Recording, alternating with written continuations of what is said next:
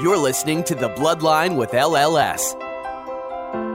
We'll be joined by experts who will help us understand current issues and resources available to those diagnosed with blood cancer. Holidays and, you know, those things are, are mean so much more now than they did prior to cancer entering our lives. This may potentially be a cure for some patients. We'll also be speaking with patients and caregivers who will share their cancer journey with us to better understand life after diagnosis and let you know you're not alone. Beforehand, my job was to earn a living for my family. My wife said to me, your job now is to live. And that's what I'm doing.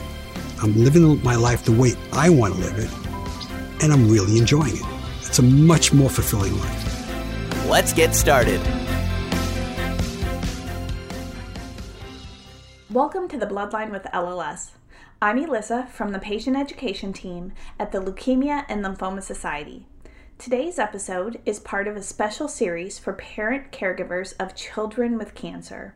In this series, we will be listening in on a conversation between a social worker and parent caregiver as they navigate the various stages of the pediatric cancer journey: diagnosis, treatment, post-treatment survivorship, and schooling during cancer.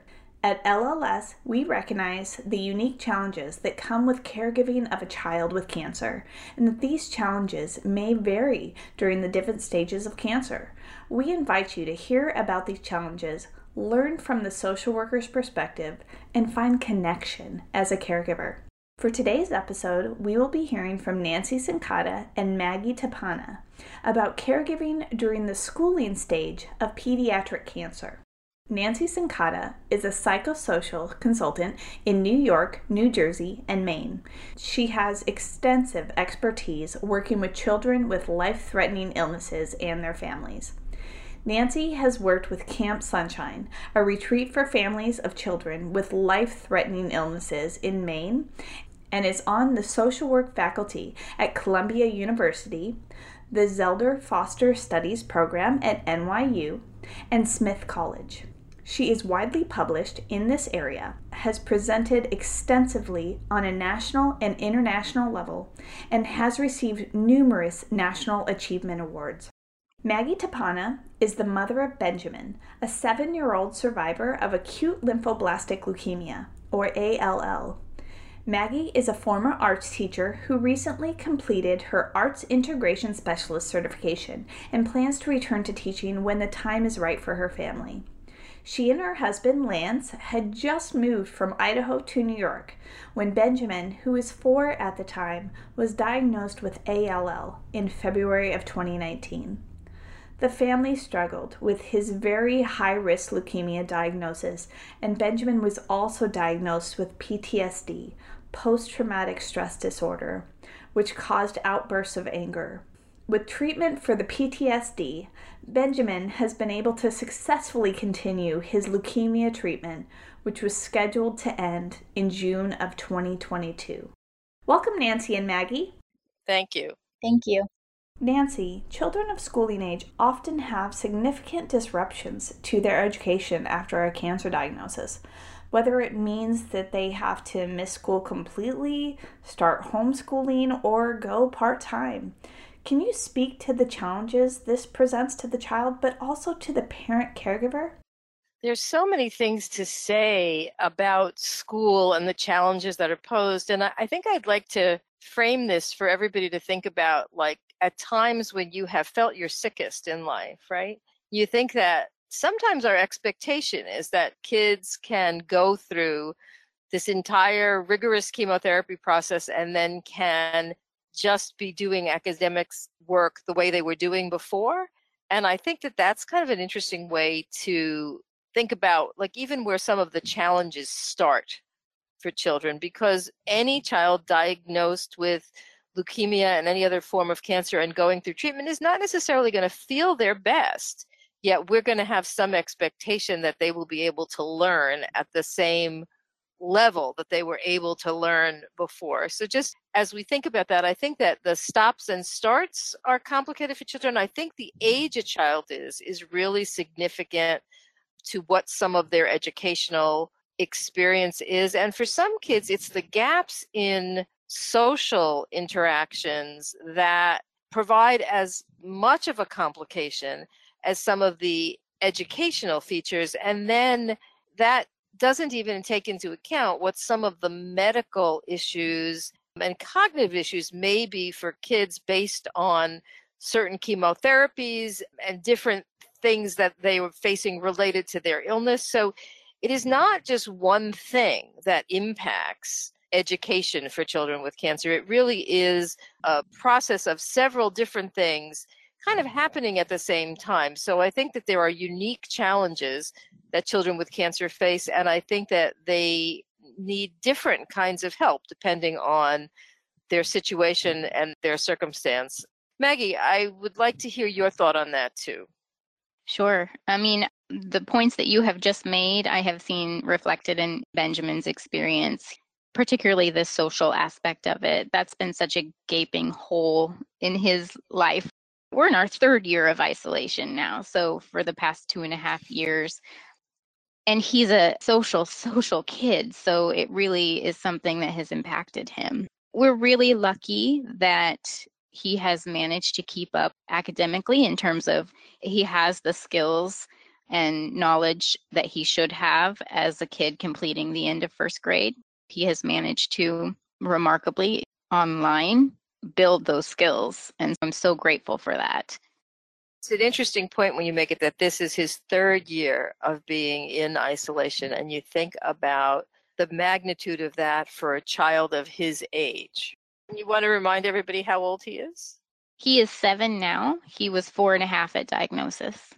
So he had everything that happens within a cancer diagnosis and also a, a world filled with COVID.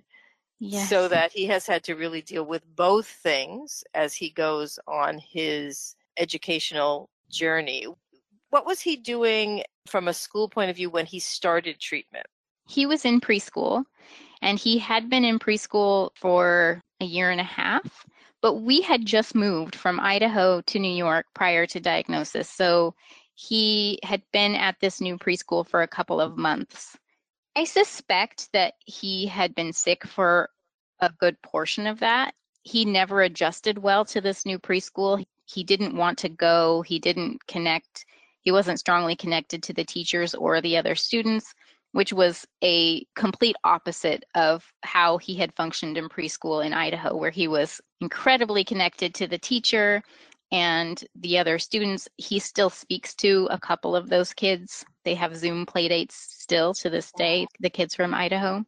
And I can remember dropping him off at the new preschool here in New York and just get this complete look of defeat on his face because he had not managed to talk me into taking him home with me.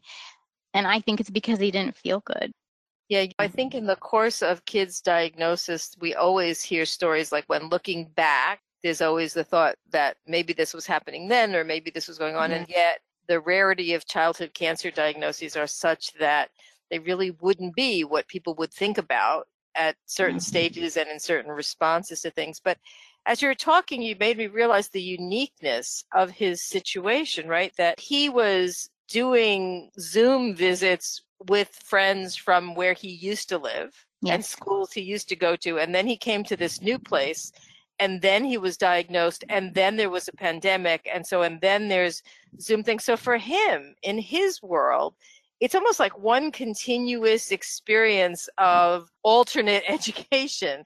And so yes. it's interesting to think about both what he's adapted to and what he's learned and what he's coped with, and then what some of the challenges he will face when he enters into that environment again. Yes. I mean, when you say it like that and lay out all of those things that happened one right after another, I'm just blown away by his resilience, because I think if you met him and talked to him, you wouldn't really necessarily know that he had been through all of those things.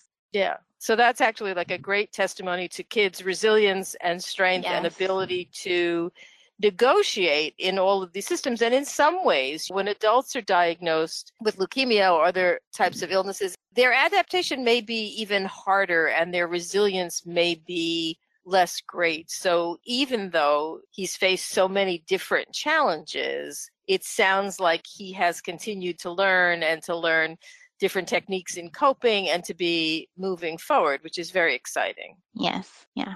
The next step, hopefully, being that he can return to school and to some semblance of normalcy. Mm-hmm. Now, as an educator yourself, can you identify what you think have been like the hardest school challenges, or potentially what the hardest school challenges are going to be for him based on his experience? I think one of the hardest things for him is going to be the fact that he didn't learn just classroom and school procedure. Like, what does it mean to be at school with a group of kids, that he's not the only child in the room? He has to wait his turn. He has to raise his hand when he wants to speak. There are certain routines that teachers instill in the day to get them and their mm-hmm. students through the day in a hopefully calm and organized and effective manner. And Benjamin has not learned any of those procedures that a child going into second grade would do now without a second thought. So I see that being a challenge. So he will need help learning those procedures, or yeah. learning how to learn those procedures, right? Yes. Uh-huh. So interesting to think about. And do you have any sense from the protocol he's on of any future issues he may face cognitively, or yes. is that something you've seen? Such a source of anxiety for us. We've read about all of the medications and what the potential side effects are.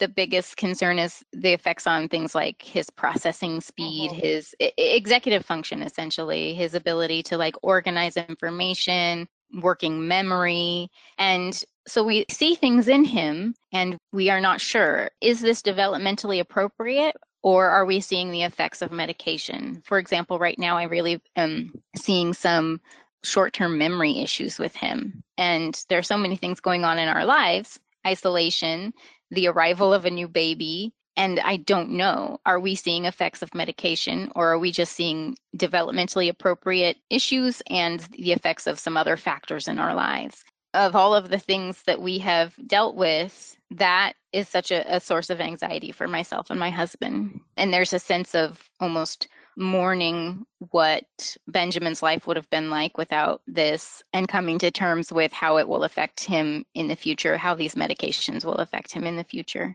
He's a very, very smart little boy. I see some of the students in his online class functioning at high levels, and I can't help think to myself that this is what Benjamin would have been like had he not faced all of these challenges over the last couple of years. You're describing a piece of this experience that I would describe as a type of ambiguous loss, right? Like, you don't know what he would have been developing and thinking and doing, yet you perceive that it might have been different. And so there's something that is hard to quantify and hard to deal with, because it's so nebulous, and also because the uncertainty is there for the future. Like, there is what is today and there's what is the future. Now, the Leukemia and Lymphoma Society has a really impressive set of documents that talk about some of the issues that kids will face, and some tips and ideas and resources. So that would be good for you and for other parents facing similar situations. The advantage you have is that you are already talking about some of the potential issues, and you're aware of some of the issues. I mean, many families don't think about kind of having their children have neuropsych testing done, right, unless they've been like in the situation where they see that happening. I don't know if you've been through that process yet, but to actually do that so that you have a baseline of where he is. And it sounds like he's a very smart and capable kid, and he will therefore then potentially compensate for many of the things that he may experience. And it would be helpful for you to know which of those things that you experience or he experiences are things that are happening, because maybe there are also ways in which there can be avenues of help that can be available to him early. But I do think that, like, when you're dealing with all of these other things, it is so hard to take that on as yet another mountain that you may have to climb. And I mm-hmm. understand the feelings associated with that are very complicated, because dealing with leukemia is a big deal. And then how the rest of your life and the rest of his life falls into play with that is also a big deal. And I right. think a lot for parents to have to manage. Definitely. We did the neuropsych evaluation at the very beginning. He's had a second one since then. that would be my recommendation as well to other parents, is to have that done so you can identify the baseline, and then if problems develop, you can put supports in place. I will say it's startling to see the deficits on paper. His latest one came back with some clear processing issues. And it's not even something I would have predicted happening in the way that he functions in his daily life. So to see it on paper was really startling. But now we know, and now we, as he begins school, we can take that information to the school, to the teacher and the psychologist, and get a five oh four written up and make sure that he has the support that he needs. Yeah, I think that as a parent, you do need to commend yourself for having done everything that you've done. And I think it's good advice to other families to do that so that they know what the baseline is. And I think that you may already be seeing him compensate for some of the things, because mm-hmm. when you say it's startling to see it on paper, I think it really is, whether it had been a result of chemotherapy or a result of the illness or life in general and what this past couple of years have been, I think it is important for parents to embrace that information. One of the things that I think also really helps parents is to be in a situation or to be introduced to many leukemia survivors down the road who've actually experienced some of those issues, yeah. but who have also learned to grow in different ways and to cope in different ways and to really adjust to some of the things that they have experienced. So I think that we can actually help connect you with people who are down the road in those kinds of situations. But I think you're at the beginning of understanding for him what may be things. And school is the thing that actually makes some of those issues come to light, whether something yeah. is an issue or not, right? Because right. you will see whether or not he can compensate and learn in different situations. So definitely. And that's been a lesson for me, to not try to identify or create a problem before it actually arises. Mm-hmm. in, in wanting to support him as best as I can and anticipating all of these things that he may or may not need, I have to remind myself, we don't need to do those things. We don't need to place those supports until he shows us that he actually needs them.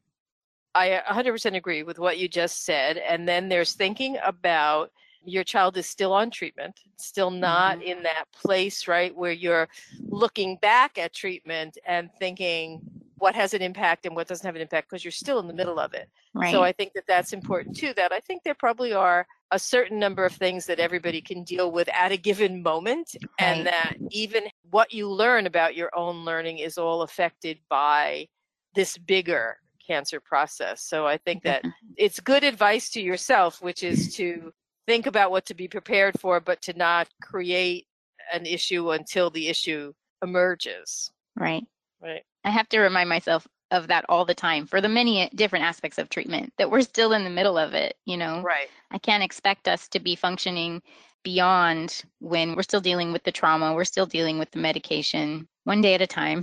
One day at a time. I think one day at a time is good advice. You think about kind of sibling issues and different family issues and different styles of coping.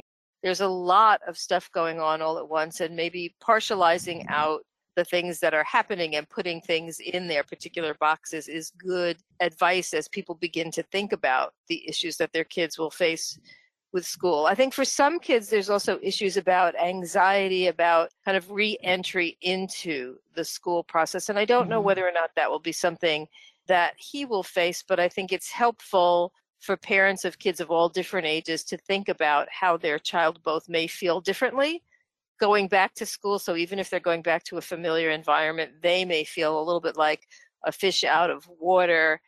And that's true at all developmental stages. Like I think of even like teenagers or kids who were about to be off at college and at certain ages where their peer group may be involved in activities and socializing in a world that they have been a little bit distant from, and that different things may be important for a child who's just completed cancer treatment versus a child who's testing some of the waters of nearing adulthood. So I think that yeah. at each stage of development and each stage of education, there are different issues, both cognitive, developmental, and emotional, that children Absolutely. face, right? So I think it's Absolutely. a it's a complex Maybe. Yeah. situation. We're in a really unique situation right now in that other kids have been isolated in the same way that he has. And so starting school in the fall, he won't be the only one that's been away for this period Correct. Of time. There may be really an advantage yeah. to that. So yeah. if you, I know that the pandemic has been problematic in other ways, but I think you raise a good point that he will be going back at a time that other people will be going back as well, and everybody yeah. will have to get used to starting again. So right. I think that, that might be a helpful silver lining. Yeah. So are there any other questions or thoughts you want to share with people about your thoughts about school for kids with cancer? I guess I would encourage people to take advantage of the supports that are there. A couple of things that have made a big difference for us are that the district would provide a home teacher for Benjamin. You know, the doctor signed off on paperwork saying that he needed it. And so once we were done with frontline and he hit maintenance, and we were able to have him around somebody, the district provided a home teacher for that period of time. That was for the last couple of months of kindergarten. Another resource for us that has made a difference, there's an organization called HopeCam. Do you guys know of HopeCam? And they provided a tablet to connect Benjamin to classmates. We didn't use it to its fullest potential because he was sort of between classmates. He had left his preschool group and he hadn't really connected with the kindergarten group. But it's an incredible resource. And that connection to classmates, I think, as important as the academic aspect is, that social aspect is just as important. And so facilitating that continued connection, I think, is really important, and that there are resources for it. I thank you for that. And I would also agree that sometimes I think that in addition to the issues that a child faces, that parents may not want to address some of the potential academic issues, may be afraid to, may feel, again, a sense of loss or an inability to cope with yet another issue. So I think that sometimes it becomes the professionals and other parents who become very helpful in helping parents deal with school issues. Leukemia is the big diagnosis, right, that people and support come to you for.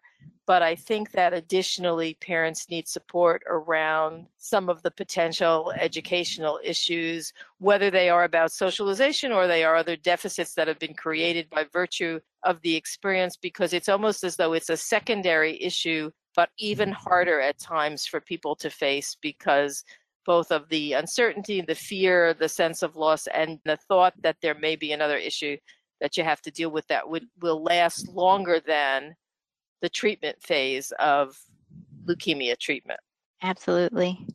We thank you, Maggie, for your honesty, your availability. I think this will be very helpful to other parents, and we're so excited that you're being willing to be here with us now, and we will see you as a resource and a connection in the future. So wonderful. Thank wonderful. you. Absolutely. I'm so glad that I could help. Hello, and thank you for listening to the third episode of Cancer and Caregiving, Navigating My Child's Cancer.